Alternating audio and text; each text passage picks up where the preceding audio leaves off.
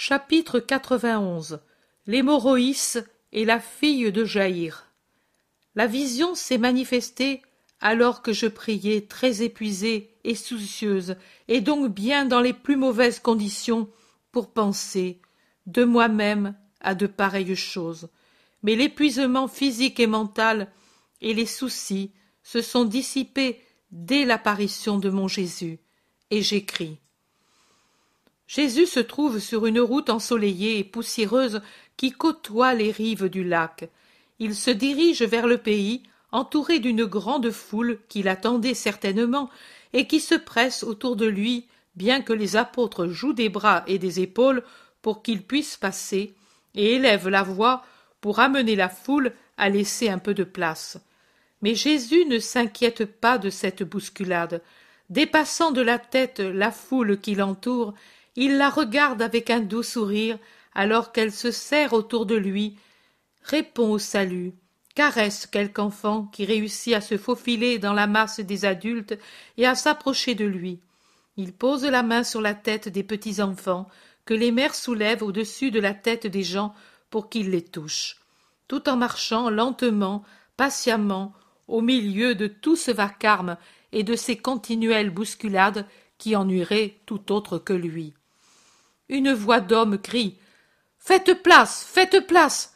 C'est une voix angoissée et que beaucoup doivent connaître et respecter comme celle d'un personnage influent car la foule qui s'ouvre très difficilement tellement elle est serrée laisse passer un homme d'une cinquantaine d'années vêtu d'un vêtement long et flou la tête couverte d'un foulard blanc dont les pans retombent le long du visage et du cou Arrivé devant Jésus, il se prosterne à ses pieds et dit Ô maître, pourquoi as-tu été absent si longtemps? Ma fille était si malade, personne ne peut la guérir. Toi seul, tu es mon espoir et celui de sa mère. Viens, maître, je t'ai attendu avec une angoisse infinie. Viens, viens tout de suite. Mon unique enfant est en train de mourir. Et il pleure. Jésus pose sa main sur la tête de l'homme en larmes, sur la tête courbée, et que secoue des sanglots, et il lui répond Ne pleure pas, et foi, ta fillette vivra. Allons auprès d'elle. Lève-toi. Allons. Jésus dit ces deux derniers mots sur un ton de commandement. Tout d'abord c'était le consolateur, maintenant c'est le dominateur qui parle. Il se remet en marche.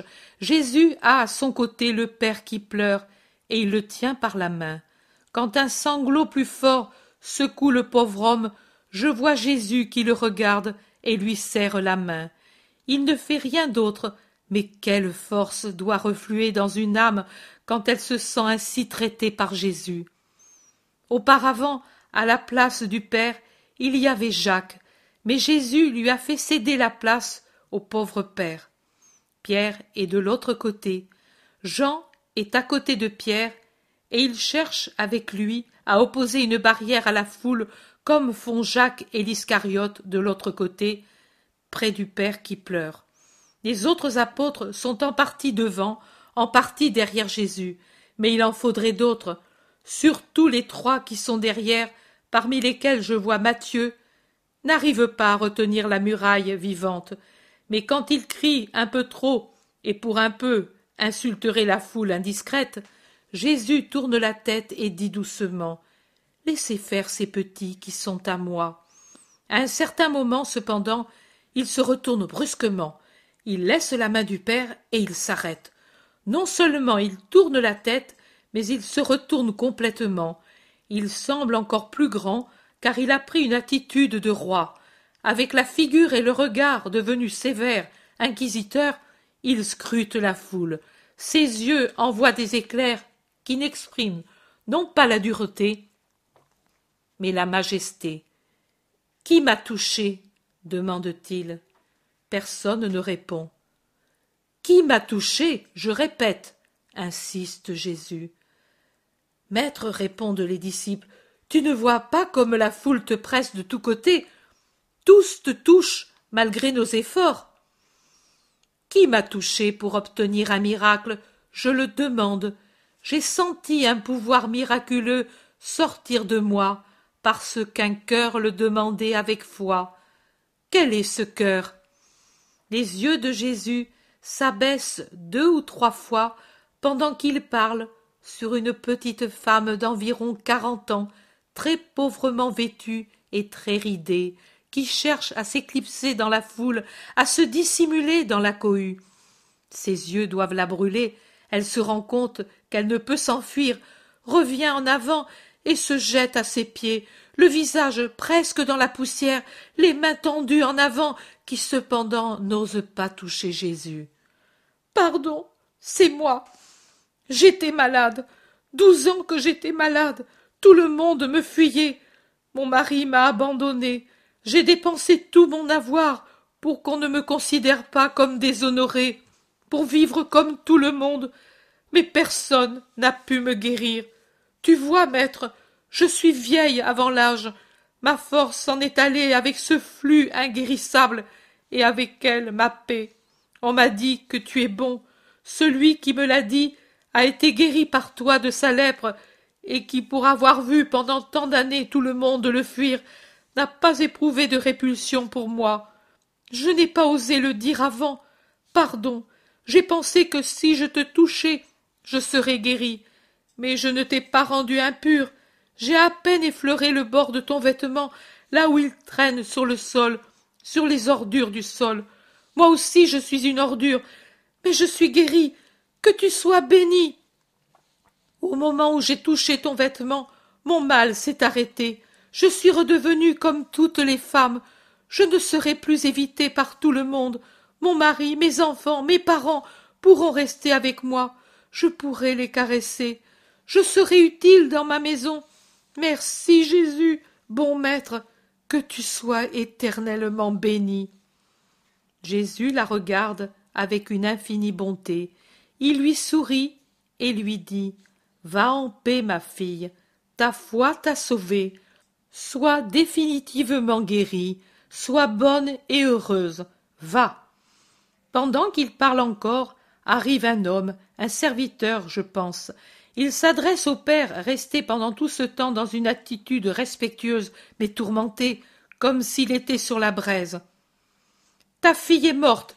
Il est inutile d'importuner le maître davantage. Elle a rendu l'esprit, et déjà les femmes chantent les lamentations. La mère t'envoie dire cela et te prie de venir tout de suite. Le pauvre père pousse un gémissement, il porte ses mains au front et le serre en se comprimant les yeux et en se courbant comme s'il avait reçu un coup. Jésus, qui paraît ne devoir rien voir ni rien entendre, attentif comme il l'est à écouter la femme et à lui répondre, se tourne au contraire et pose la main sur les épaules courbées du pauvre père. Homme, je te l'ai dit, et foi, je te répète, et foi, ne crains pas, ta fillette vivra. Allons la trouver. Et il se met en route en tenant étroitement serré contre lui l'homme anéanti. La foule devant cette douleur et la grâce déjà survenue s'arrête intimidée, s'écarte, laisse passer librement Jésus et les siens, et puis suit comme un sillage la grâce qui passe. Ils font ainsi une centaine de mètres environ, peut-être plus, je ne sais pas calculer, et pénètrent toujours plus au centre du pays. Il y a un rassemblement de gens devant une maison de belle apparence qui commentent à haute voix l'événement, répondant par des cris perçants à des cris plus aigus qui viennent de la porte grande ouverte.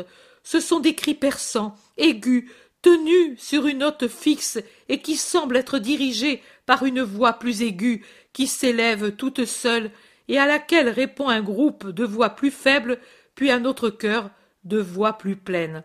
C'est un vacarme qui ferait mourir quelqu'un qui se porte bien. Jésus ordonne aux siens de rester devant la sortie, et il appelle avec lui Pierre, Jean et Jacques. Il entre avec eux dans la maison en tenant toujours serré le bras du Père en larmes. Il semble vouloir lui infuser par cette étreinte la certitude que lui est là pour le rendre heureux. Les pleureuses, je dirais celles qui hurlent, en voyant le chef de famille et le maître, redoublent leurs cris. Elles battent des mains, agitent des tambourins, font résonner des triangles, et sur cet accompagnement appuient leurs lamentations. Taisez-vous, dit Jésus, il ne faut pas pleurer. La fillette n'est pas morte, elle dort. Les femmes poussent des cris plus forts, et certaines se roulent par terre, se griffent, s'arrachent les cheveux, ou plutôt font semblant pour montrer qu'elle est bien morte. Les musiciens et les amis secouent la tête devant l'illusion de Jésus. Ils croient bien qu'il s'illusionne, mais lui répète un Taisez-vous, tellement énergique que le vacarme, s'il ne cesse pas complètement, devient un bourdonnement et il avance. Il entre dans une petite chambre. Sur le lit est étendue une fillette morte, maigre, pâle, elle gît, déjà revêtue, et ses cheveux bruns sont coiffés avec soin. La mère, à droite, pleure près du petit lit et baise la petite main cireuse de la morte. Jésus, comme il est beau en ce moment, comme je l'ai vu peu de fois. Jésus s'approche avec empressement, il semble glisser sur le sol en volant, tant il se hâte vers ce petit lit. Les trois apôtres restent contre la porte qu'il ferme au nez des curieux. Le Père s'arrête au pied du lit. Jésus va à la gauche du lit, il tend la main gauche et prend avec elle la petite main de la morte qui s'abandonne. J'ai bien vu, c'est la main gauche de Jésus et la main gauche de la petite. Il lève le bras droit en portant sa main ouverte à la hauteur de ses épaules et puis la baisse comme quelqu'un qui jure ou commande. Il dit Fillette, je te le dis, lève-toi. Un instant où tous, sauf Jésus et la morte, restent en suspens. Les apôtres allongent le cou pour mieux voir. Le père et la mère regardent leur enfant, les yeux mornes un instant. Puis un soupir soulève la poitrine de la petite morte.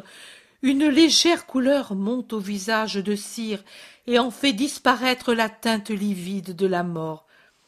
Un sourire se dessine sur les lèvres pâles avant encore que s'ouvrent les yeux comme si la fillette faisait un beau rêve. Jésus tient toujours la main dans sa main. La fillette ouvre doucement les yeux. Elle regarde tout autour d'elle comme si elle venait de s'éveiller. Elle voit d'abord le visage de jésus qui la fixe de ses yeux magnifiques et qui lui sourit avec une bonté qui l'encourage et elle lui sourit lève-toi répète jésus et écartant avec sa main les préparatifs funèbres répandus sur le lit et à côté fleurs voiles etc il l'aide à descendre à lui faire faire ses premiers pas en la tenant toujours par la main donnez-lui à manger maintenant commande-t-il elle est guérie. Dieu vous l'a rendue. Remerciez le et ne parlez à personne de ce qui est arrivé. Vous savez ce qui lui était arrivé. Vous avez cru et vous avez mérité le miracle. Les autres n'ont pas eu foi il est inutile de chercher à les persuader à ceux qui nient le miracle, Dieu ne se manifeste pas. Et toi, fillette, sois bonne. Adieu. Paix à cette maison. Et il sort en refermant la porte derrière lui. La vision cesse. Je vous dirai que les deux détails qui m'ont particulièrement réjoui ont été ceux où Jésus cherche dans la foule qui l'a touché, et surtout quand, debout près de la petite morte, il lui prend la main et lui ordonne de se lever. La paix, la sécurité sont entrées en moi. Il n'est pas possible que quelqu'un qui a pitié comme lui et qui est puissant puisse n'avoir pas pitié de nous et ne pas vaincre le mal qui nous fait mourir. Jésus, pour le moment, ne fait pas de commentaires. Comme il ne dit rien sur d'autres choses, il me voit presque morte, et il ne juge pas opportun que je sois mieux ce soir. Qu'il soit fait comme lui le veut. Je suis déjà suffisamment heureuse de posséder en moi sa vision. Chapitre 92 Jésus et Marthe à Capharnaüm. En sueur et couvert de poussière, Jésus, avec Pierre et Jean, rentre dans la maison de Capharnaüm. Il a à peine mis le pied dans le jardin, se dirigeant vers la cuisine, que le maître de maison l'appelle familièrement en lui disant Jésus, elle est revenue, cette dame dont je t'ai parlé à Bethsaïda. Elle est revenue te chercher. Je lui ai dit de t'attendre, et je l'ai conduite là-haut, dans la chambre du haut. Merci, Thomas. J'y vais tout de suite. S'il vient d'autres personnes, fais-les attendre ici. Jésus monte lestement l'escalier sans même enlever son manteau. Sur la terrasse où l'escalier aboutit se trouve immobile Marcel, la servante de Marthe. Oh. Notre maître. Ma maîtresse est là, à l'intérieur. Elle t'attend depuis tant de jours, dit la femme en s'agenouillant pour vénérer Jésus. Je m'y attendais. Je vais tout de suite la trouver. Dieu te bénisse, Marcel. Jésus lève le rideau qui protège contre la lumière encore violente, bien que le crépuscule soit très avancé, et enflamme l'air, et paraît embraser les maisons blanches de Capharnaüm par la réverbération rouge d'un énorme brasier. Dans la pièce, toute voilée et enveloppée de son manteau, assise près d'une fenêtre, se trouve Marthe. Peut-être regarde-t-elle une anse du lac où plonge une avancée d'une colline boisée. Peut-être ne regarde-t-elle que ses pensées. Elle est sûrement très absorbée au point qu'elle n'entend pas le léger bruit des pas de Jésus qui s'approche, et elle sursaute quand il l'appelle. Oh. Maître. s'écrie Marthe, et elle se jette à genoux, les bras tendus, comme pour demander de l'aide, puis elle se penche jusqu'à toucher du front le sol, et elle pleure. Mais pourquoi? Allons. Lève toi. Pourquoi ce grand chagrin? As tu quelque malheur à m'annoncer? Oui. Quoi donc? Je suis allé à Béthanie, tu le sais. Oui, et j'y ai appris de bonnes nouvelles. Maintenant tu pleures. Qu'est-ce qui est arrivé? Et il la force à s'asseoir sur le siège placé contre le mur, et il s'assoit en face d'elle. Allons, enlève ton voile et ton manteau, comme je le fais. Tu dois étouffer là-dessous. Et puis, je veux voir le visage de cette Marthe troublée pour chasser tous les nuages qui l'assombrissent. Marthe obéit, toujours en larmes, et l'on voit son visage rougi, aux yeux enflés. Et alors Je vais t'aider. Marie t'a fait appeler. Elle a beaucoup pleuré. Elle a voulu savoir beaucoup de choses sur moi, et tu as pensé que c'était bon signe au point que tu as désiré que je vienne pour accomplir le miracle. Et moi, je suis venue. Et maintenant Marthe répond. Maintenant plus rien, maître. Je me suis trompée. C'est un trop vif espoir qui fait voir ce qui n'est pas. Je t'ai fait venir pour rien. Marie est pire qu'auparavant. Non, que dis-je, c'est une calomnie, je mens. Elle n'est pas pire, car elle ne veut plus d'hommes autour d'elle. Elle est différente, mais elle est toujours mauvaise. Elle me semble folle, je ne la comprends plus. Auparavant, au moins, je la comprenais. Mais maintenant, qui peut la comprendre maintenant? Et Marthe pleure d'un air désolé.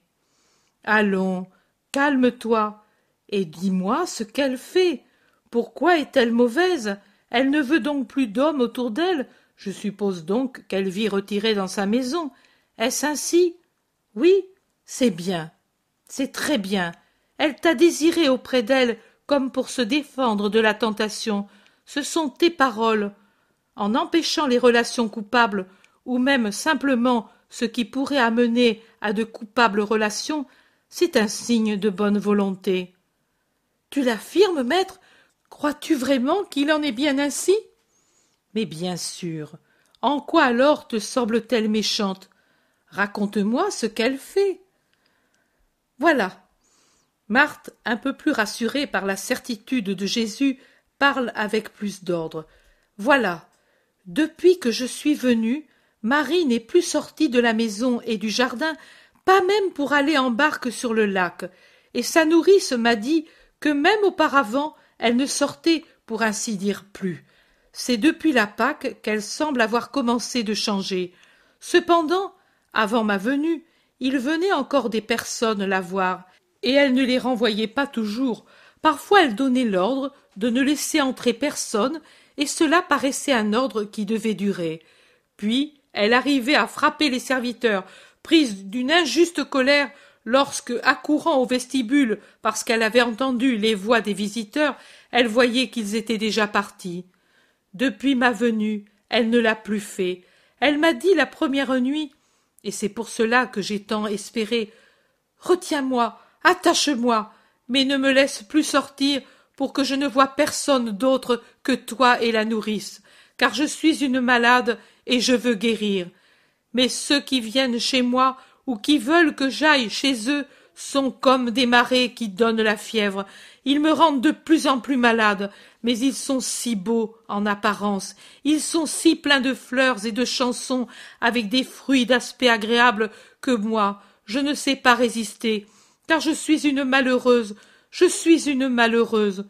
Ta sœur est faible, Marthe, et il y en a qui profitent de ma faiblesse pour me faire faire des choses infâmes auxquelles ne consent pas quelque chose que j'ai en moi, quelque chose qui me reste de maman, de ma pauvre maman. Et elle pleurait, elle pleurait.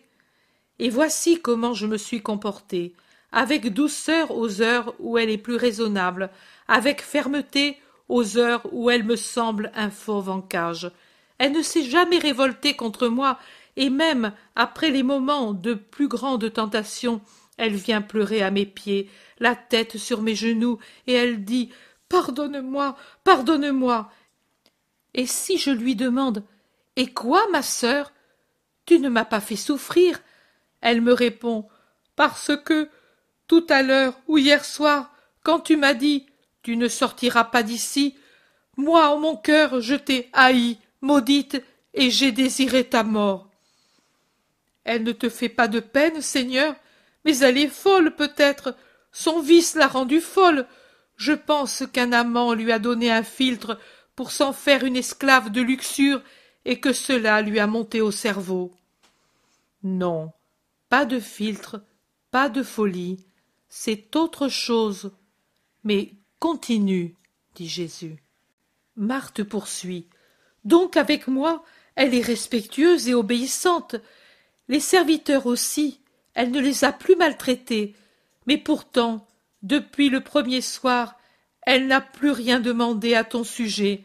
Même si je parle de toi, elle fait dévier la conversation, quitte ensuite à rester des heures et des heures sur le rocher où se trouve le belvédère, à regarder le lac, jusqu'à en être éblouie, et à me demander à chaque barque qu'elle voit passer Tu crois que c'est celle des pêcheurs galiléens? Elle ne dit jamais ton nom, ni celui des apôtres, mais je sais qu'elle pense à eux et à toi dans la barque de Pierre, et je comprends aussi qu'elle pense à toi parce que parfois le soir, quand nous marchons dans le jardin ou quand nous attendons l'heure du repos, moi en causant, elle les bras croisés, elle me dit C'est donc ainsi qu'il faut vivre d'après la doctrine que tu suis? Et parfois elle pleure, d'autres fois elle rit d'un rire sarcastique de folle ou de démon. D'autres fois elle se détache les cheveux, toujours si artistement coiffés, elle en fait deux tresses et se passe un de mes vêtements, et elle vient devant moi avec les tresses qui retombent sur les épaules, ou ramenée par devant avec un col montant, pudique, ressemblant à une fillette avec son habit, ses tresses et l'expression de son visage, et elle dit encore C'est donc ainsi que devrait devenir Marie? Et parfois aussi elle pleure en baisant ses deux tresses magnifiques, grosses comme le bras, et qui retombent jusqu'aux genoux, tout cet or éclatant qui était la gloire de ma mère. D'autres fois, au contraire, elle pousse cet horrible éclat de rire, ou bien elle me dit Mais regarde plutôt, voici ce que je fais, et je quitte le monde. Et elle noue ses tresses autour du cou et les serre jusqu'à en devenir violettes, comme si elle voulait s'étrangler. D'autres fois, on comprend qu'elle sent plus fortement sa sa chair, alors elle se plaint ou se fait mal. Je l'ai trouvée qui se frappait férocement le sein, la poitrine, et se griffait le visage, qui se frappait la tête contre le mur, et si je lui demandais Mais pourquoi fais tu cela? elle se tournait vers moi, bouleversée, féroce, en me disant Pour me rompre les entrailles et la tête, les choses nuisibles, maudites, Il faut les détruire. Je me détruis. Marthe dit, et si je parle de la miséricorde divine, de toi, en effet, je parle de toi quand même comme si elle était la plus fidèle de tes disciples, et je te jure que parfois j'ai du dégoût à parler ainsi devant elle. Elle me répond. Pour moi, il ne peut y avoir de miséricorde. J'ai dépassé les bornes.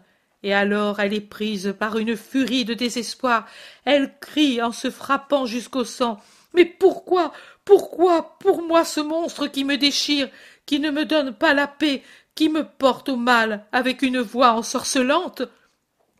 Et puis viennent s'y unir les voix qui me maudissent, celles du père, de maman, les vôtres, parce que toi aussi et vous me maudissez, et Israël me maudit, et ces voix me font devenir folle. Moi alors, quand elle parle ainsi, je réponds Pourquoi penses-tu à Israël? Ce n'est qu'un peuple, au lieu de penser à Dieu. Mais puisque tu n'as pas pensé avant à tout piétiner, pense maintenant à passer par-dessus tout et à te soucier d'autre chose que le monde, c'est-à-dire de Dieu, de ton père, de ta mère, et eux ne te maudissent pas si tu changes de vie, mais ils t'ouvrent leurs bras. Et elle m'écoute pensive, étonnée, comme si je lui racontais une fable irréelle, et puis elle pleure, mais elle ne répond pas. Parfois, au contraire, elle commande aux serviteurs des vins et des drogues, et elle boit et mange tous ces produits, et elle explique. C'est pour ne pas penser. Maintenant, depuis qu'elle sait que tu es sur le lac, elle me dit toutes les fois qu'elle s'aperçoit que je viens vers toi. Un jour ou l'autre je viendrai moi aussi. Et riant de ce rire, qui est une insulte pour elle-même, elle dit pour finir. Ainsi au moins l'œil de Dieu tombera aussi sur le fumier. Mais je ne veux pas qu'elle vienne. Et maintenant j'attends pour venir, que lassée par la colère, le vin, les larmes, partout, elle s'endorme épuisée. Aujourd'hui encore je suis partie ainsi, de façon à revenir de nuit, avant qu'elle ne se réveille. Voilà ma vie, et maintenant je n'espère plus. Et ces pleurs, que n'arrête plus la pensée de tout rapporter avec ordre, redoublent plus fortement qu'avant. Te souviens-tu, Marthe, de ce que je t'ai dit une fois? Marie est une malade. Tu ne voulais pas le croire. Maintenant tu le vois. Tu dis qu'elle est folle, elle-même se dit qu'elle est malade de fièvre qui la pousse au péché. Moi je dis, elle souffre d'une possession démoniaque. C'est toujours une maladie.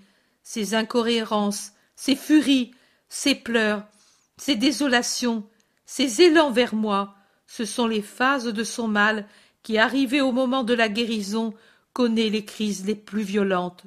Tu fais bien d'être bonne avec elle, tu fais bien d'être patiente, tu fais bien de parler de moi. N'éprouve pas de dégoût à dire mon nom en sa présence. Pauvre âme de ma Marie, et pourtant elle est sortie des mains du Créateur, pas différente des autres, de la tienne, de celle de Lazare, de celle des apôtres et des disciples. Elle aussi je la compte, et je la vois parmi les âmes pour lesquelles je me suis fait chair, afin d'être rédempteur. C'est même pour elle plus que pour toi pour lazare les apôtres et les disciples que je suis venu pauvre chère âme qui souffre de ma marie de ma marie empoisonnée par sept poisons en plus du poison originel et universel de ma marie prisonnière mais laisse-la venir à moi laisse-la respirer ma respiration entendre ma voix rencontrer mon regard elle s'appelle Fumier.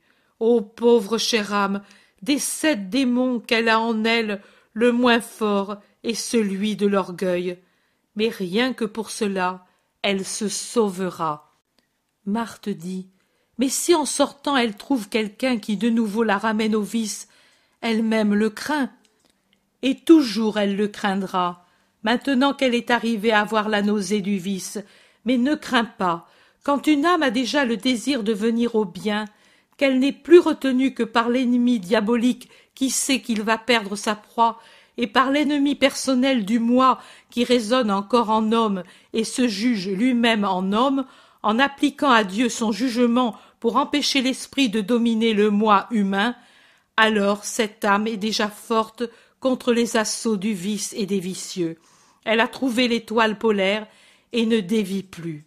Et également, il ne faut plus lui dire Et tu n'as pas pensé à Dieu, mais tu penses à Israël? C'est un reproche implicite. Il ne faut pas le faire.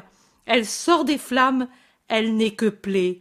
Il ne faut l'effleurer qu'avec les baumes de la douceur, du pardon, de l'espérance. Laisse-la libre de venir. Tu dois même lui dire, quand tu comptes venir, mais ne lui dis pas Viens avec moi. Et même si tu arrives à comprendre qu'elle vient, ne viens pas toi. Reviens, attends-la à la maison. Elle te viendra, frappée par la miséricorde car moi je dois lui enlever la force mauvaise qui maintenant la possède, et, pendant un certain temps, elle sera comme saignée à blanc, comme une personne à laquelle le médecin a enlevé les os. Mais après, elle ira mieux, elle sera stupéfaite, elle aura un grand besoin de caresses et de silence. Assiste-la comme si tu étais pour elle un second ange gardien, sans te faire entendre. Et si tu la vois pleurer, laisse-la pleurer. Et si tu l'entends se poser des questions, laisse-la faire. Et si tu la vois sourire, puis s'assombrir, et puis sourire avec un sourire qui n'est plus le même, avec un regard changé, avec un visage changé, ne lui pose pas de questions, ne la mets pas en tutelle. Elle souffre plus maintenant pour remonter quand elle est descendue et elle doit agir par elle-même, comme par elle-même elle a agi lorsqu'elle est descendue. Elle n'a pas alors supporté vos regards quand vous la voyiez descendre, parce que dans vos yeux il y avait un reproche. Mais maintenant elle ne peut, dans sa honte finalement réveillée, supporter votre regard. Alors elle était plus forte parce qu'elle avait en elle Satan qui était son maître, et la force mauvaise qui la conduisait. elle pouvait défier le monde, mais pourtant elle n'a pas voulu être vue par vous dans son péché. Maintenant, elle n'a plus Satan comme maître, il est encore son hôte, mais déjà, par sa volonté, Marie lui tient la gorge. Et elle ne m'a pas encore, moi, et c'est pour cela qu'elle est trop faible. Elle ne peut même pas supporter la caresse de tes yeux fraternels pour son retour au Sauveur. Toute son énergie s'emploie et se dépense pour serrer la gorge du septuple démon. Pour tout le reste, elle est sans défense, nue. Mais moi, je la revêtirai et la fortifierai. Va en paix, Marthe, et demain dis-lui que je parlerai près du torrent de la source, ici, à Capharnaüm, après le crépuscule. Va en paix, va en paix, je te bénis. Marthe est encore perplexe. Ne tombe pas dans l'incrédulité, Marthe, lui dit Jésus qui l'observe. Non, Seigneur, mais je réfléchis. Oh, donne-moi quelque chose que je puisse donner à Marie pour lui donner un peu de force. Elle souffre tant, et moi j'ai si peur qu'elle ne réussisse pas à triompher du démon. Tu es une enfant. Marie nous a, toi et moi. Peux-tu ne pas réussir? Pourtant, viens et tiens.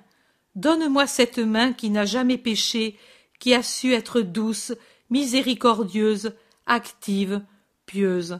Elle a toujours fait des gestes d'amour et de prière. Elle n'est jamais devenue paresseuse. Elle ne s'est jamais corrompue. Voilà, je la tiens dans les miennes pour la rendre plus sainte encore. Lève-la contre le démon, et lui ne la supportera pas. Et prends cette ceinture qui m'appartient. Ne t'en sépare jamais, et à chaque fois que tu la verras, dis-toi à toi-même, plus forte que cette ceinture de Jésus et la puissance de Jésus, et avec elle on vient à bout de tout, démons et monstres. Je ne dois pas craindre. Es-tu contente maintenant? Ma paix soit avec toi. Va tranquille. Marthe le vénère et sort. Jésus sourit en la voyant reprendre sa place dans le char que Marcel a fait venir à la porte pour aller à Magdala. Chapitre 93 Guérison des deux aveugles et du muet possédé.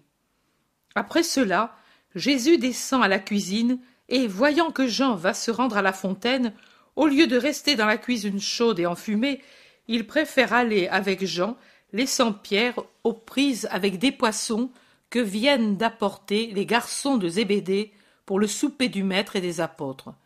Ils ne vont pas à la source qui est à l'extrémité du pays, mais à la fontaine de la place, et où certainement l'eau arrive encore de cette source belle et abondante qui jaillit sur la pente de la colline près du lac. Sur la place, c'est la foule habituelle des pays de Palestine le soir, les femmes avec leurs enfants, les enfants qui jouent, et les hommes qui s'entretiennent d'affaires ou des potins du pays. Passent aussi, entourés de serviteurs ou de clients, les pharisiens qui regagnent leur riche maison. Tout le monde s'écarte, avec respect, pour les laisser passer, quitte ensuite, à peine sont-ils passés, à les maudire de tout cœur en racontant leurs dernières injustices et leurs usures.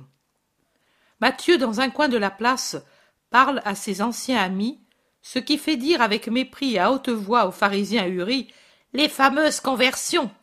La tâche au péché demeure, et cela se voit par les amitiés qui durent.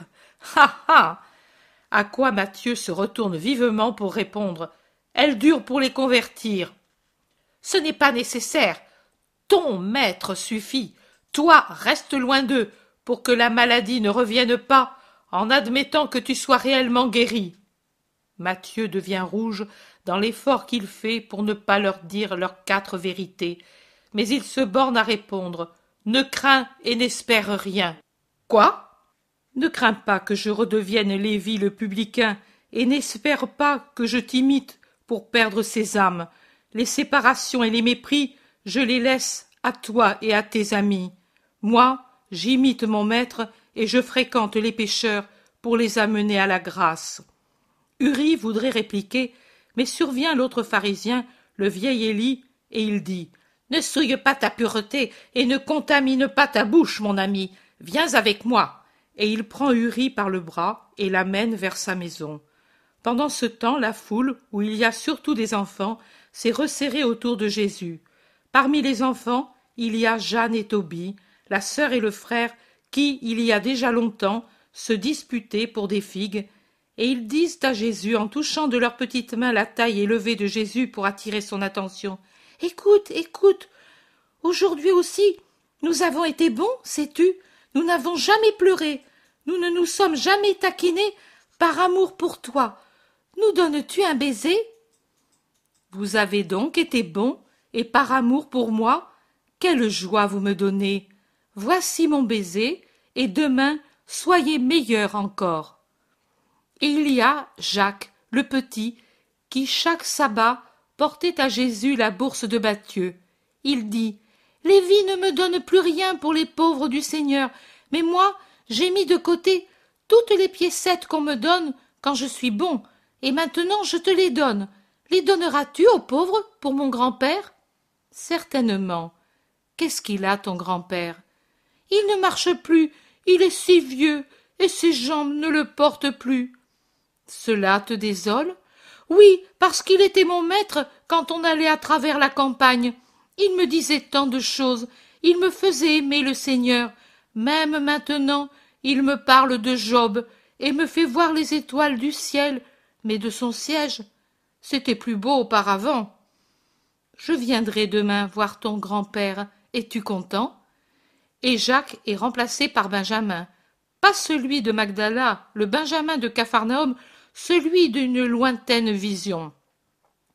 Arrivé sur la place en même temps que sa mère, et ayant vu Jésus, il quitte la main maternelle et se jette avec un cri qui paraît un gazouillis d'hirondelles au milieu de la petite foule remuante, et, arrivé devant Jésus, il lui enlace les genoux en disant À moi aussi, à moi aussi, une caresse.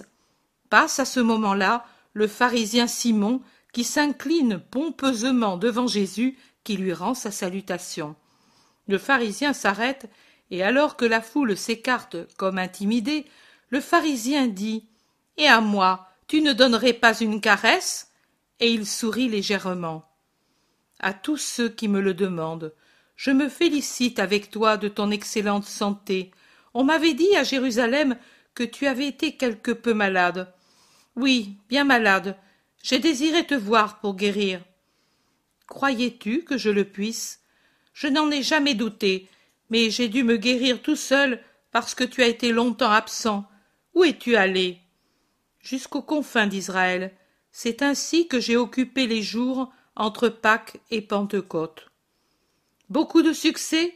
J'ai entendu parler des lépreux d'Innom et de Siloan. Grandiose Cela seulement? Certainement pas, mais cela je le savais par le prêtre Jean. Celui qui est sans prévention croit en toi, et il est heureux. Et celui qui ne croit pas parce qu'il a des préventions, qu'en est-il de lui, sage Simon? Le pharisien se trouble un peu. Il se débat entre le désir de ne pas condamner ses trop nombreux amis qui sont prévenus contre Jésus et celui de mériter les compliments de Jésus. Mais il surmonte ce trouble et il dit celui qui ne veut pas croire en toi, malgré les preuves que tu donnes, est condamné. Je voudrais que personne ne le soit. Toi oui, nous ne répondons pas à cette bonté que tu as pour nous. Trop ne te mérite pas. Jésus, je voudrais que tu sois mon hôte demain. Demain, je ne peux pas. Ce sera dans deux jours. Acceptes-tu? Toujours, J'aurai des amis, et tu devras les excuser si. Oui, oui, je viendrai avec Jean. Lui seulement? Les autres ont d'autres missions. Les voilà qui reviennent des campagnes. La paix à toi, Simon. Dieu soit avec toi, Jésus. Le pharisien s'en va, et Jésus se joint aux apôtres. Ils reviennent à la maison pour le souper, mais pendant qu'ils mangent le poisson grillé, les rejoignent des aveugles qui déjà avaient imploré Jésus sur la route. Ils répètent maintenant leur Jésus, fils de David, aie pitié de nous. Mais partez, il vous a dit demain, et que ce soit demain, laissez-le manger, leur dit Simon Pierre d'un ton de reproche. Non, Simon, ne les chasse pas. Tant de constance mérite une récompense. Venez, vous deux, dit-il ensuite aux aveugles, et ils entrent en tâtant de leurs bâtons le sol et les murs. Croyez-vous que je puisse vous rendre la vue? Oh oui, Seigneur, nous sommes venus parce que nous en sommes certains. Jésus se lève de table, s'approche d'eux, met ses doigts sur les paupières aveugles, lève le visage, prie et dit Qu'il vous soit fait selon la foi que vous avez. Il enlève les mains et les paupières immobiles remuent parce que la lumière frappe de nouveau les pupilles qui sont revenues à la vie pour l'un et pour l'autre les paupières se dessillent et là où il y avait une suture due certainement à des ulcères mal soignés voilà que se reforme sans défectuosité le bord de la paupière et elle se lève et s'abaisse comme des ailes qui battent les deux tombent à genoux levez-vous et allez et veillez bien à ce que personne ne sache ce que je vous ai fait. Portez la nouvelle de la grâce que vous avez reçue à votre ville, à vos parents, à vos amis. Ici, ce n'est pas nécessaire ni favorable à votre âme. Gardez-la exempte de blessures dans sa foi, comme maintenant, sachant ce qu'est l'œil, vous le préserverez de blessures pour ne pas être aveugle de nouveau. Le repas se termine. Il monte sur la terrasse où il y a un peu de fraîcheur. Le lac n'est que scintillement sous le quartier de lune. Jésus s'assied sur le bord du muret et s'abstrait dans la contemplation du lac aux vagues argentées. Les autres parlent entre eux à voix basse pour ne pas le déranger. Mais ils le regardent comme fascinés. En effet, comme il est beau, tout auréolé par la lune qui éclaire son visage à la fois sévère et serein, qui permet d'en étudier les plus légers détails. Il se tient la tête légèrement appuyée contre le sarment rêche de la vigne qui monte de là pour s'étendre ensuite sur la terrasse. Ses yeux, allongés d'un bleu clair, qui dans la nuit paraissent couleur d'onyx, semblent épandre sur toute chose des ondes de paix. Parfois il se lève vers le ciel serein parsemé d'astres, d'autres fois il s'abaisse sur les collines, et plus bas sur le lac. Parfois encore ils fixent un point indéterminé et ils semblent sourire à leur propre vision. Les cheveux ondulent un peu sous le vent léger, une jambe suspendue à peu de distance du sol, l'autre qui s'appuie sur le sol. Il reste ainsi, assis de biais, avec ses mains qui s'abandonnent sur les genoux, et son habit blanc paraît accentuer sa blancheur lumineuse, le rendre argenté par l'effet de la lumière lunaire, alors que les mains longues et d'un blanc d'ivoire semblent accentuer leur teinte de vieil ivoire et leur beauté virile bien qu'effilée.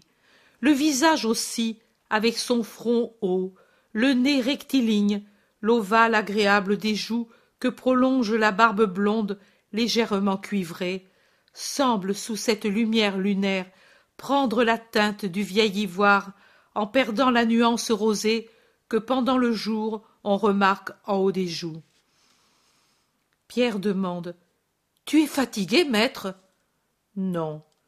Tu me sembles pâle et pensif. Je réfléchissais, mais je ne crois pas être plus pâle que d'habitude. Venez ici. La lumière de la lune vous rend tous pâles, vous aussi. Demain vous irez à Corosaïne. Peut-être vous trouverez des disciples. Parlez-leur, et veillez à être ici demain au crépuscule. Je prêcherai près du torrent. Quelle belle chose. Nous le dirons à ceux de Corosaïne. Aujourd'hui, au retour, nous avons rencontré Marthe et Marcel. Elles sont venues ici? demande André. Oui. À Magdala, on parlait beaucoup de Marie, qui ne sort plus, qui ne donne plus de fêtes. Nous nous sommes reposés chez la femme de l'autre fois. Benjamin m'a dit que quand il veut faire le méchant, il pense à toi et.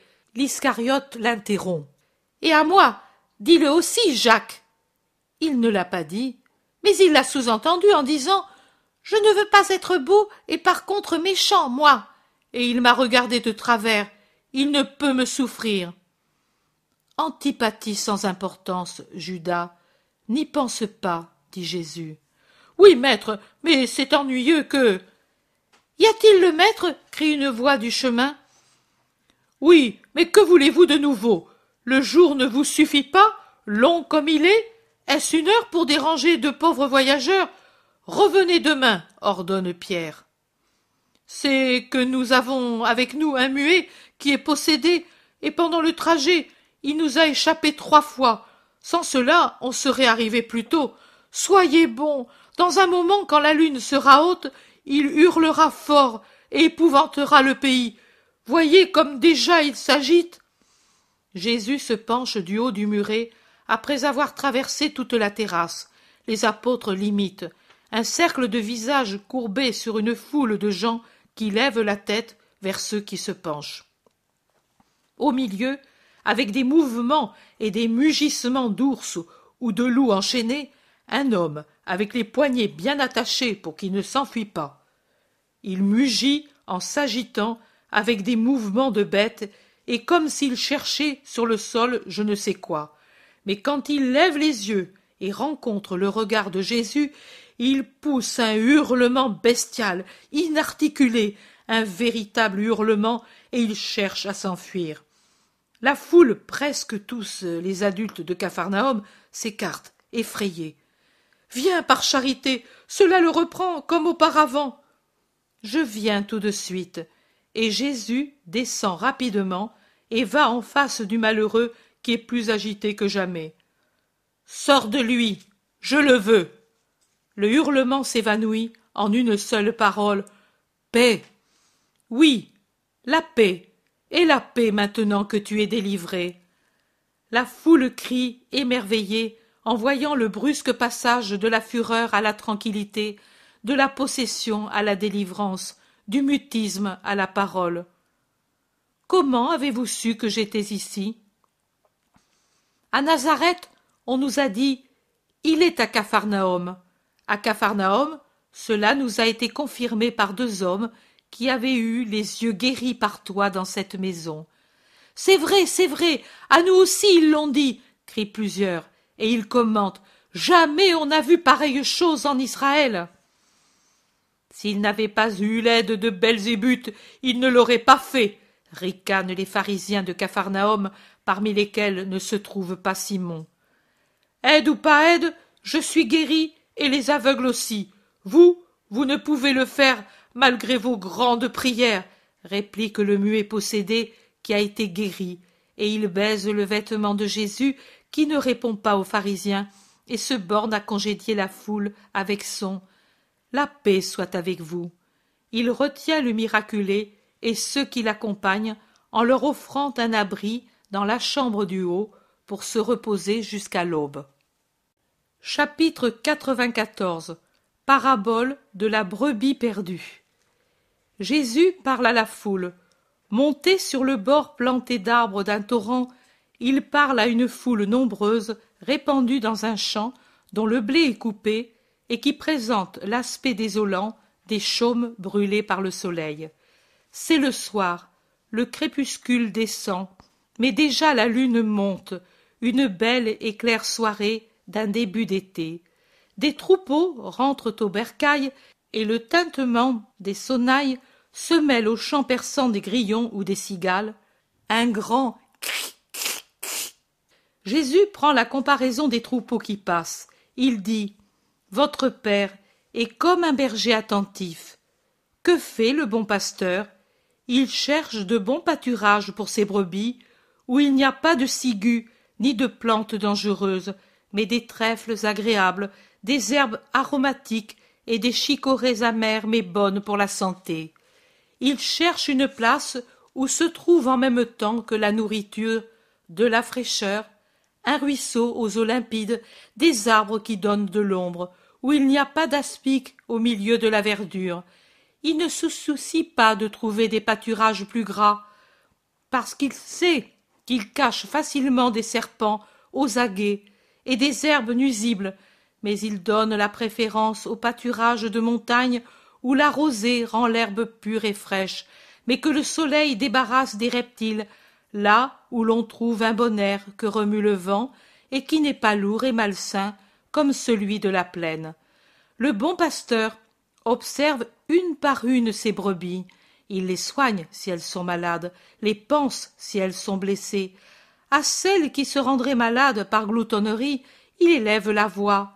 À celles qui prendraient du mal à rester dans un endroit trop humide ou trop au soleil, il dit d'aller dans un autre endroit.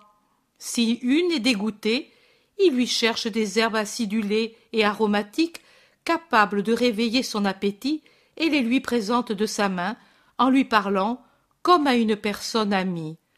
C'est ainsi que se comporte le bon Père qui est aux cieux avec ses fils qui errent sur la terre.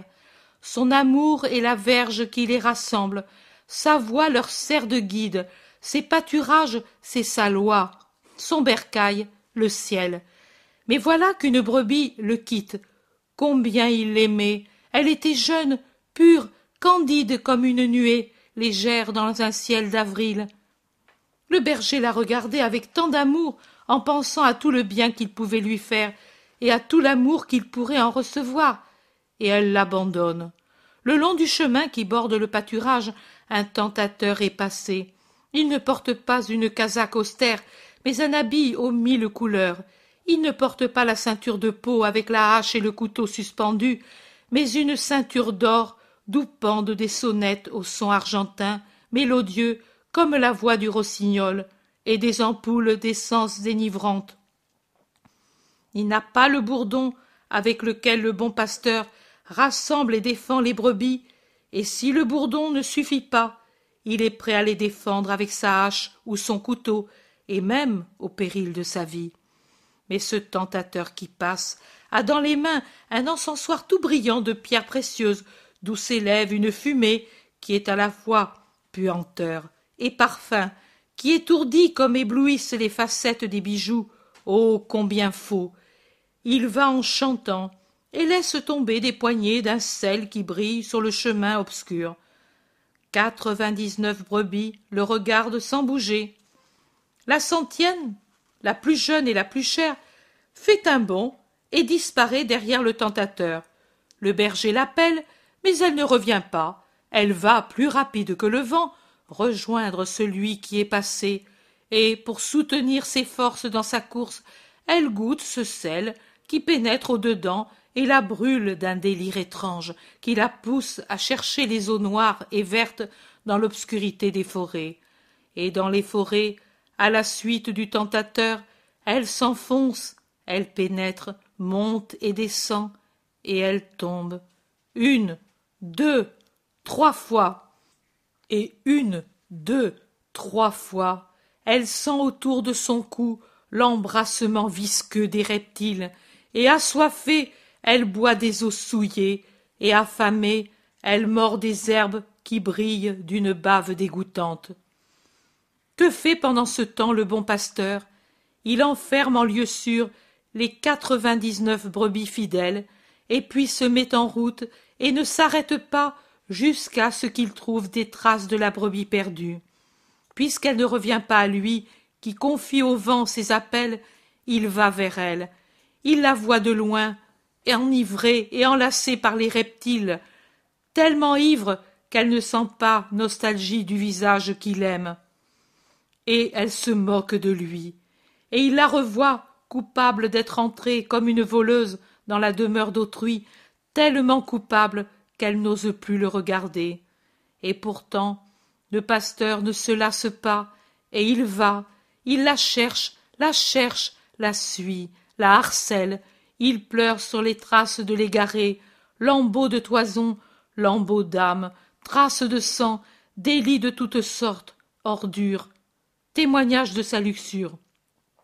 Il va et la rejoint. Ah. Je t'ai trouvé, mon aimé, je t'ai rejointe. Que de chemin j'ai fait pour toi, pour te ramener au bercail. Ne courbe pas ton front souillé. Ton péché est enseveli dans mon cœur. Personne, excepté moi qui t'aime, ne le connaîtra. Je te défendrai contre les critiques d'autrui. Je te couvrirai de ma personne pour te servir de bouclier contre les pierres des accusateurs. Viens, tu es blessé? Oh. Montre moi tes blessures, je les connais, mais je veux que tu me les montres avec la confiance que tu avais quand tu étais pur, et quand tu me regardais, moi, ton pasteur et ton Dieu, d'un œil innocent. Les voilà. Elles ont toutes un nom. Oh. Comme elles sont profondes. Qui te les a faites si profondes, ces blessures au fond du cœur? Le tentateur, je le sais, c'est lui qui n'a ni bourdon ni hache, mais qui blesse plus profondément avec sa morsure empoisonnée. Et après lui, ce sont les faux bijoux de son encensoir qui t'ont séduite par leur éclat, et qui étaient un soufre infernal qui se produisait à la lumière pour te brûler le cœur. Regarde combien de blessures, combien de toisons déchirées, combien de sang, combien de ronces. Ô pauvre petite âme illusionnée, mais dis-moi, si je te pardonne, tu m'aimeras encore? Mais dis-moi, si je te tends les bras, tu t'y jetteras? Mais dis-moi, as-tu soif d'un amour bon Et alors viens, et reviens à la vie, reviens dans les pâturages saints. Tu pleures Tes larmes mêlées aux miennes lavent les traces de ton péché et moi pour te nourrir, puisque tu es épuisé par le mal qui t'a brûlé, je m'ouvre la poitrine, je m'ouvre les veines, et je te dis Nourris-toi, mais vis. Viens que je te prenne dans mes bras.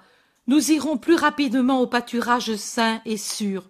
Tu oublieras tout de cette heure de désespoir, et tes quatre-vingt-dix-neuf sœurs, les bonnes, jubileront pour ton retour. Je te le dis, ma brebis perdue, que j'ai cherchée en venant de si loin, que j'ai retrouvée, que j'ai sauvée. Qu'on fait une plus grande fête parmi les bons pour une brebis perdue qui revient que pour les quatre-vingt-dix-neuf justes qui ne se sont pas éloignés du bercail. Jésus ne s'est jamais retourné pour regarder vers le chemin qui se trouve derrière lui et par lequel est arrivée, dans la pénombre du soir, Marie de Magdala, encore très élégante, mais habillée du moins et couverte d'un voile foncé qui cache ses traits et ses formes. Mais quand Jésus arrive à ces paroles, je t'ai trouvé, mon aimé. Marie passe la main sous son voile et pleure doucement et sans arrêt. Les gens ne la voient pas, car elle est au-delà du talus qui borde le chemin. Il n'y a pour la voir que la lune désormais haute et l'esprit de Jésus. Qui me dit Le commentaire est dans la vision, mais je t'en parlerai encore. Maintenant repose-toi, car c'est l'heure. Je te bénis, Maria fidèle. Chapitre 95 Après avoir rappelé la loi, j'ai fait chanter l'espérance du pardon. Jésus dit Depuis janvier, depuis le moment où je t'ai fait voir le souper dans la maison de Simon le lépreux, toi et celui qui te guide, vous avez désiré connaître davantage Marie de Magdala et les paroles que je lui avais adressées. Sept mois après, je vous découvre ces pages du passé pour vous faire plaisir et pour donner une règle de conduite à ceux qui doivent savoir se pencher sur ces âmes lépreuses, et une voix qui s'adresse à ces malheureux qui étouffent dans leur tombeau de vices pour qu'ils en sortent. Dieu est bon, avec tout le monde, il est bon, il ne se sert pas des mesures humaines, il ne fait pas de différence entre péché et péché mortel, le péché, quel qu'il soit, l'afflige. Le repentir le rend joyeux et prêt à pardonner. La résistance à la grâce le rend inexorablement sévère, car la justice ne peut pardonner à l'impénitent qui meurt en cet état malgré tous les secours qu'il a eus pour se convertir. Mais dans les conversions manquées, il y en a, sinon la moitié, au moins quatre sur dix qui ont pour cause première la négligence de ceux qui sont chargés des conversions, un zèle mal compris et menteur, qui est un voile qu'ils mettent sur un réel égoïsme et sur leur orgueil qui leur permet de rester tranquilles dans leur propre asile sans descendre dans la boue pour en arracher un cœur. Moi, je suis pur, je suis digne de respect. Je ne vais pas là où il y a la pourriture et où on peut me manquer de respect. Mais celui qui parle ainsi n'a pas lu l'Évangile, où il est dit que le Fils de Dieu alla convertir les publicains et les prostituées, pas seulement les honnêtes gens de l'ancienne loi. Mais ne pense-t-il pas, celui-là, que l'orgueil est une impureté de l'esprit, que le manque de charité est une impureté du cœur? Tu seras vilipendé. Moi, je l'ai été avant toi, et plus que toi, et j'étais le Fils de Dieu. Tu devras mettre ton vêtement au contact de l'impureté. Et moi, ne l'ai-je pas touché de mes mains cette impureté pour qu'elle se redresse et que je lui dise marche sur ce nouveau chemin? Ne vous souvenez-vous pas de ce que j'ai dit à vos premiers prédécesseurs? Dans n'importe quelle cité ou village où vous entrerez, renseignez-vous s'il y a quelqu'un qui le mérite, et demeurez près de lui. Cela pour que le monde ne jase pas. Le monde est trop disposé à voir le mal en toutes choses. Mais j'ai ajouté, en entrant ensuite dans les maisons, j'ai dit maison au pluriel, et non pas maison au singulier. Saluez en disant paix à cette maison. Si la maison en est digne, la paix viendra sur elle. Si elle ne l'est pas, la paix reviendra vers vous. Cela pour vous enseigner que jusqu'à la preuve certaine de l'impénitence, vous devez avoir pour tous le même cœur. Et j'ai complété l'enseignement en disant Et si quelqu'un ne vous reçoit pas et n'écoute pas vos paroles, en sortant de ces maisons et de ces cités, secouez la poussière qui est resté attaché à vos semelles. La fornication, sur les bons que la bonté aimée avec constance transforme pour ainsi dire en un bloc poli de cristal, n'est que de la poussière, une poussière qu'il suffit de secouer ou de souffler sur elle pour qu'elle s'envole sans laisser de blessure. Soyez vraiment bon, un seul bloc, avec la bonté éternelle au centre, et aucune corruption ne pourra monter pour vous souiller au-dessus des semelles qui s'appuient sur le sol. L'âme est tellement au-dessus, l'âme de celui qui est bon et de celui qui n'est qu'un avec Dieu. L'âme est au ciel. Là n'arrive pas la poussière et la boue, même si elle est lancée avec rancœur contre l'esprit de l'apôtre. Elle peut atteindre la chair, vous blesser matériellement et moralement, en vous persécutant, parce que le mal est le bien, ou en vous offensant. Et qu'est-ce que cela fait? N'ai-je pas été offensé, moi? N'ai-je pas été blessé? Mais est-ce que ces coups et ces paroles obscènes ont fait impression sur mon esprit? L'ont-ils troublé? Non. Comme un crachat sur un miroir, et comme un caillou lancé contre la pulpe juteuse d'un fruit, ils ont glissé, sans pénétrer, ou bien ils ont pénétré, mais seulement en surface, sans blesser le germe renfermé dans le noyau, en favorisant, au contraire, la germination, car il est plus facile pour le germe de sortir d'une masse entr'ouverte que de celle qui est entière. C'est en mourant que le grain germe et que l'apôtre devient fécond, en mourant matériellement parfois, en mourant presque journellement au sens métaphorique, parce que le moi humain n'en est que brisé.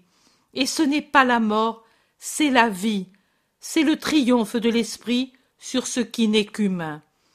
Elle est venue à moi par un caprice d'oisive qui ne sait comment occuper ses heures de loisir, à ses oreilles assourdies par les adulations mensongères de ceux qui l'a bercée par des hymnes à la sensualité pour l'avoir comme esclave, à ses oreilles a résonné la voix limpide et sévère de la vérité, de la vérité qui n'a pas peur qu'on la méprise et qu'on la méconnaisse et qui parle en regardant Dieu.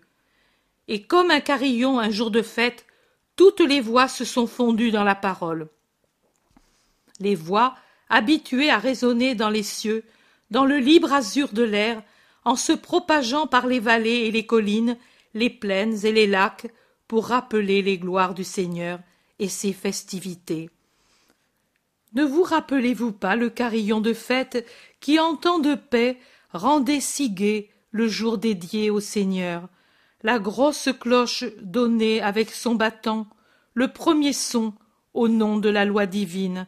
Elle disait Je parle au nom de Dieu, juge et roi, mais ensuite les plus petites arpégées, qui est bon, miséricordieux et patient, jusqu'à ce que la cloche la plus argentine dise d'une voix angélique Sa charité pousse au pardon et à la compassion pour vous enseigner que le pardon est plus utile que la rancœur et la compassion que l'inexorabilité.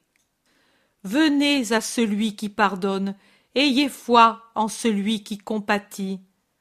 Moi aussi, après avoir rappelé la loi, piétinée par la pécheresse, j'ai fait chanter l'espérance du pardon. Comme une bande soyeuse de vert et d'azur, je l'ai secouée parmi les teintes noires pour y mettre ces paroles réconfortantes. Le pardon, la rosée sur la brûlure du coupable, la rosée, ce n'est pas comme la grêle qui frappe comme une flèche, blesse, rebondit et s'en va sans pénétrer, en tuant les fleurs. La rosée descend si légère que même la fleur la plus délicate ne la sent pas se poser sur ses pétales de soie. Mais ensuite, elle en boit la fraîcheur et se restaure. Elle se pose près des racines, sur la glèbe brûlée, et la pénètre c'est une moiteur de larmes, les pleurs des étoiles, les pleurs aimants d'une nourrice sur ses enfants qui ont soif, et qui descend, en les restaurant, en même temps que le lait doux et nourrissant. Ô le mystère des éléments qui agissent même quand l'homme repose ou pêche. Le pardon est comme cette rosée, il amène avec lui non seulement la netteté, mais les sucs vitaux qu'il prend non aux éléments, mais au foyer divin. Puis, après la promesse du pardon, voici la sagesse qui parle et qui dit ce qui est licite et ce qui ne l'est pas, et rappelle et secoue, pas par dureté, mais par souci maternel de sauver. Que de fois votre silex ne se rend-il pas plus impénétrable et plus tranchant envers la charité qui sur vous se penche Que de fois vous vous enfuyez alors qu'elle vous parle Que de fois vous vous moquez d'elle Que de fois vous la haïssez Si la charité en usait avec vous comme vous le faites avec elle, malheur à vos âmes. Au contraire, vous le voyez, elle est l'infatigable marcheuse qui va à votre recherche. Elle va vous rejoindre même si vous vous enfouissez dans de dégoûtantes tanières. Pourquoi ai-je voulu aller dans cette maison? Pourquoi n'y ai-je pas opéré le miracle? C'est pour enseigner aux apôtres comment ils doivent agir, en défiant les préventions et les critiques pour accomplir un devoir si élevé qu'il échappe à ces choses du monde. Pourquoi ai-je dit à Judas ces paroles? Les apôtres s'en tenaient beaucoup à leur tempérament d'homme. Tous les chrétiens en sont là, même les saints de la terre, à un moindre degré. Quelque chose en survit, même chez ceux qui sont parfaits. Mais les apôtres n'en étaient pas encore là. Leurs pensées étaient pénétrées d'humain. Je les élevais, mais le poids de leur humanité les ramenait en bas. Pour les faire monter toujours plus, je devais mettre sur le chemin de la montée des choses capables d'arrêter leur descente de façon qu'ils s'arrêtent contre elles à réfléchir et prendre du repos pour ensuite monter plus haut que la fois précédente, des choses qui fussent d'un niveau capable de les persuader que moi j'étais un Dieu. Pour cela, des introspections d'âme, pour cela, la victoire sur les éléments, pour cela, des miracles, pour cela, la transfiguration, la résurrection et des. Je me trouvais sur le chemin d'Emmaüs alors que j'étais au Cénacle et l'heure des deux présences confrontées entre les apôtres et les disciples fut une des raisons qui les secoua le plus en les arrachant à leurs biens et en les lançant sur la voie du Christ. Plus que pour Judas, membre qui couvait déjà en lui la mort, je parlais pour les onze autres. Je devais nécessairement faire briller à leurs yeux que j'étais Dieu, non par orgueil, mais parce que c'était nécessaire pour leur formation. J'étais Dieu et Maître. Ces mots indiquaient qui j'étais. Je me suis révélé par une puissance qui dépassait l'humain, et j'enseignais une perfection de ne pas avoir des conversations mauvaises, même en notre intérieur. Parce que Dieu voit, et Dieu doit voir un intérieur pur pour pouvoir y descendre et y faire sa demeure. Pourquoi n'ai-je pas opéré le miracle en cette maison Pour faire comprendre à tous que la présence de Dieu exige une ambiance pure, par respect pour la grandeur de Sa Majesté, pour parler sans remuer les lèvres, mais avec une parole plus pénétrante à l'esprit de la pécheresse, et lui dire Le vois-tu, malheureuse, tu es tellement souillée que tout autour de toi en est souillé, tellement souillé que Dieu ne peut y agir. Toi, tu es plus souillé que celui-ci parce que tu renouvelles la faute d'Ève et que tu offres le fruit aux Adam en les tentant et en les enlevant à leur devoir. Toi, ministre de Satan. Pourquoi cependant je ne veux pas qu'elle soit appelée Satan par la mère angoissée Parce qu'aucune raison ne justifie l'insulte et la haine. La première nécessité qui s'impose et la première condition pour avoir Dieu avec nous, c'est de n'avoir pas de rancœur et de savoir pardonner. La deuxième nécessité, c'est de savoir reconnaître qu'en nous aussi et en ce qui est nôtre, il y a de la culpabilité. Ne pas voir seulement les fautes d'autrui.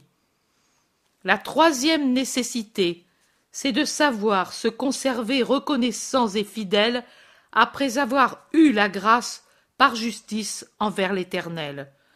Malheureux ceux qui, après avoir obtenu la grâce, sont pires que des chiens et ne se souviennent pas de leur bienfaiteur alors que le chien s'en souvient.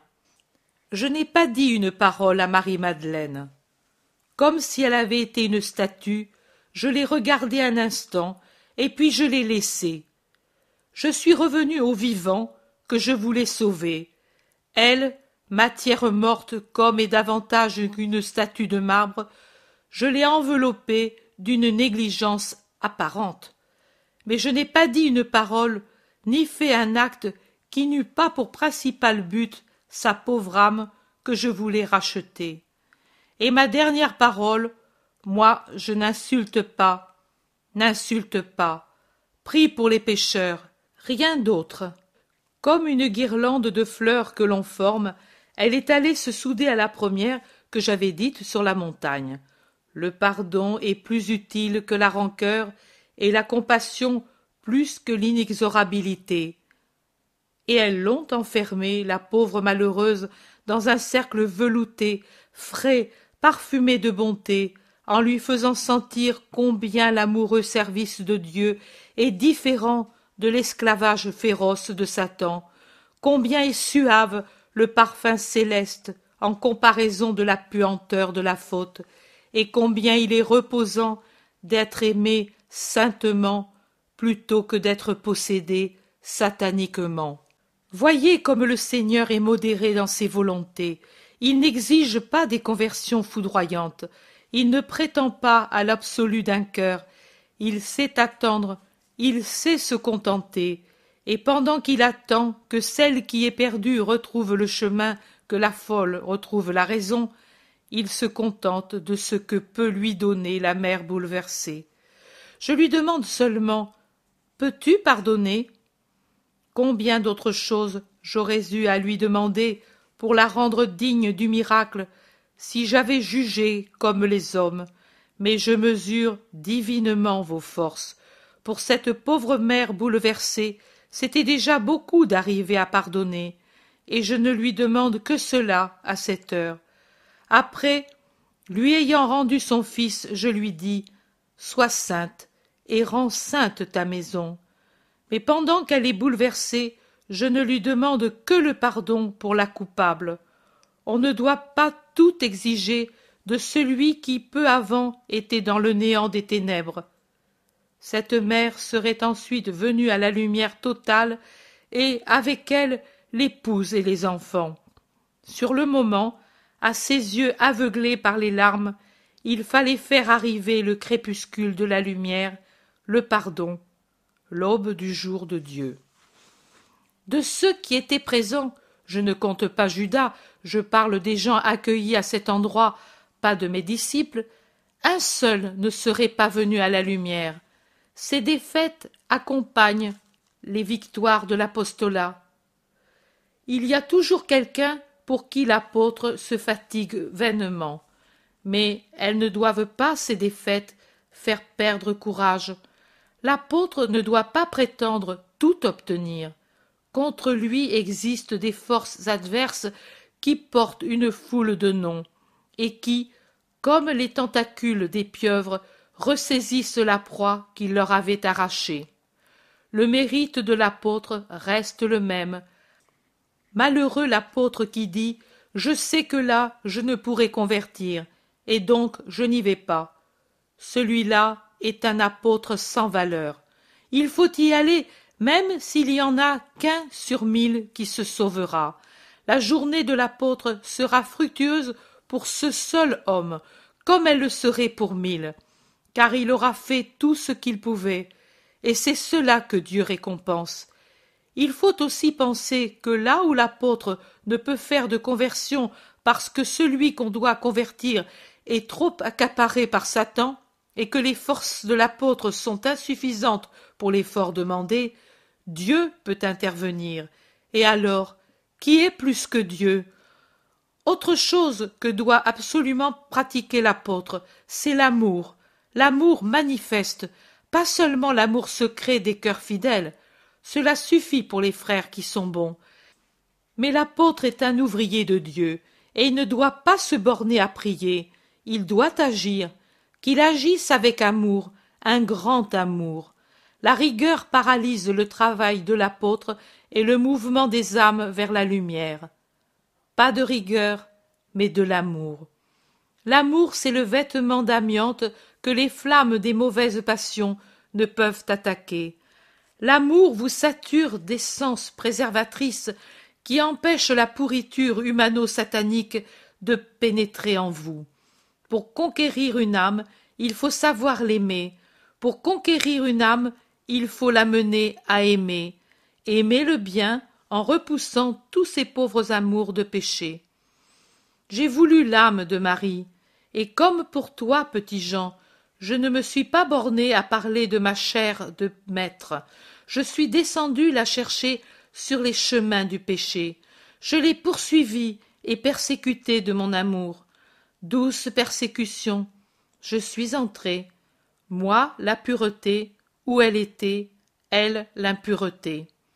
Je n'ai pas redouté le scandale, ni pour moi, ni pour les autres.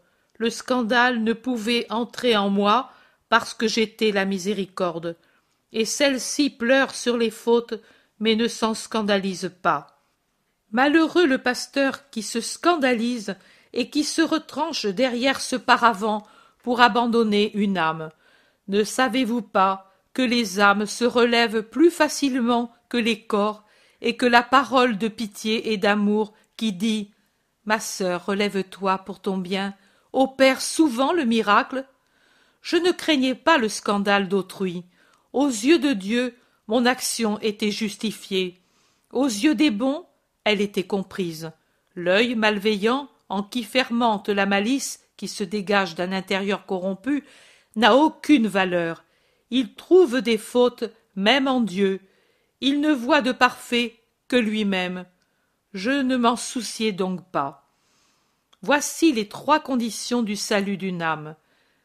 Être d'une grande intégrité, pour pouvoir parler sans crainte, d'être réduit au silence. Parler à toute une foule de façon que notre parole apostolique qui s'adresse à elle, qui se groupe autour de la barque mystique, aille, par des ondulations qui s'étendent, toujours plus loin, jusqu'à la rive boueuse, où sont couchés ceux qui stagnent dans la boue et ne se soucient pas de connaître la vérité. C'est le premier travail à faire pour briser la croûte de la glèbe dure et la préparer au semail c'est le travail le plus sévère pour celui qui l'accomplit et pour celui qui le supporte, parce que la parole doit, comme le soc tranchant, blesser pour ouvrir. Et en vérité je vous dis que le cœur de l'apôtre qui est bon se blesse et saigne par la souffrance de devoir blesser pour ouvrir. Mais cette douleur aussi est féconde, c'est par le sang et les pleurs de l'apôtre que devient fertile la glèbe inculte. Seconde qualité, travailler même là où quelqu'un qui comprendrait mal sa mission s'enfuirait, se briser en s'efforçant d'arracher l'ivraie, le chien-dent et les épines pour mettre à nu le terrain labouré et faire briller sur lui comme un soleil la puissance de Dieu et sa bonté, et en même temps, en qualité de juge et de médecin, être sévère et pourtant plein de pitié s'arrêtant pour attendre, pour donner le temps aux âmes de surmonter la crise, de réfléchir, de décider. Troisième point. Dès que l'âme qui dans le silence s'est repentie en pleurant et en méditant ses erreurs ose venir timidement vers l'apôtre, craignant d'être chassée, que l'apôtre est un cœur plus grand que la mère, plus doux qu'un cœur de maman, plus énamouré qu'un cœur d'époux, et qui l'ouvre tout grand pour en faire couler des flots de tendresse. Si vous avez Dieu en vous, Dieu qui est charité, vous trouverez facilement les paroles de charité qu'il faut dire aux âmes. Dieu parlera en vous et par vous, et comme le miel qui coule d'un rayon, comme le baume qui coule d'une ampoule, l'amour ira sur les lèvres brûlées et dégoûtées, ira aux esprits blessés, et sera soulagement et remède. Faites que les pécheurs vous aiment, vous, docteurs des âmes, faites qu'elles goûtent la saveur de la charité céleste et en deviennent anxieuses de ne plus chercher d'autre nourriture. Faites qu'elles éprouvent en votre douceur un tel soulagement qu'elles le cherchent pour toutes leurs blessures. Il faut que votre charité écarte d'eux toute crainte, parce que, comme le dit l'épître que tu as lu aujourd'hui, la crainte suppose le châtiment. Celui qui craint n'est pas parfait en charité. Mais ne l'est pas non plus celui qui fait craindre. Ne dites pas Qu'as-tu fait? Ne dites pas Va-t'en Ne dites pas Tu ne peux pas goûter l'amour bon. Mais dites Dites en mon nom Aime et je te pardonne. Mais dites Viens, les bras de Jésus sont ouverts.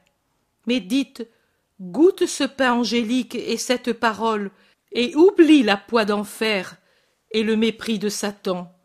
Faites-vous bête de somme pour les faiblesses d'autrui. L'apôtre doit porter son fardeau et celui d'autrui en même temps que ses croix et celles d'autrui. Et quand vous venez à moi chargés des brebis blessées, rassurez-les, ces brebis errantes, et dites tout est oublié à partir de maintenant. Dites N'aie pas peur du Sauveur. Il est venu du ciel pour toi, exprès pour toi. Je ne suis que le pont pour te conduire à lui qui t'attend, outre le canal de l'absolution pénitentielle, pour t'amener à ces pâturages saints, dont le commencement est ici sur la terre, mais continue ensuite dans une beauté éternelle qui nourrit et charme dans les cieux. Voilà le commentaire. Il vous concerne peu, vous brebis fidèles au bon pasteur. Mais pour toi, petite épouse, il sera un accroissement de confiance. Pour le Père, il sera encore plus de lumière dans sa lumière de juge. Pour beaucoup, il sera non pas l'aiguillon qui pousse au bien, mais il sera la rosée dont j'ai parlé, qui pénètre et nourrit, et qui fait se redresser les fleurs flétries. Levez la tête, le ciel est là-haut. Va en paix, Maria. Le Seigneur est